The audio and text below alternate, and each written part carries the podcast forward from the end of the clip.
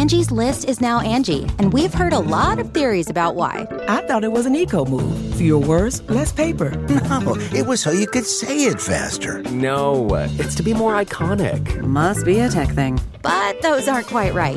It's because now you can compare upfront prices, book a service instantly, and even get your project handled from start to finish. Sounds easy. It is, and it makes us so much more than just a list. Get started at Angie dot com. That's A N G I, or download the app today. This is Merriam-Webster's Word of the Day podcast for Saturday, June thirteenth. Brought to you by the new Merriam-Webster's Advanced Learners English Dictionary, designed for students and teachers of English as a second language. Learn more at learners dictionary dot com. The word of the day for June thirteenth is potboiler, spelled as one word, P O T B O I L E R. Potboiler is a noun that means a usually inferior work as of art or literature produced chiefly for profit. Here's the word used in a sentence.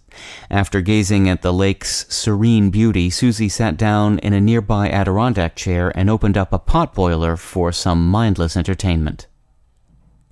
Potboiler draws its meaning from what was once the heartbeat of the home, the hearth and its boiling pot. In the days before modern conveniences, it was essential to maintain a fire within a home's hearth for warmth and domestic activities. In order to make the pot boil or to keep the pot boiling for cooking, one needed fuel, and to acquire fuel one typically needed an income.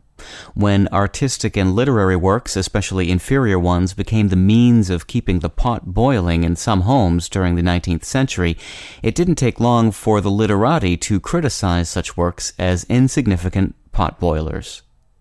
I'm Peter Sokolowski with your Word of the Day for Saturday, June thirteenth. Thanks for listening. Visit the all-new learners dictionary dot com, the ultimate online home for teachers and learners of English. A free online dictionary, audio pronunciations, custom study lists, and interactive exercises are available now at learners dictionary dot com.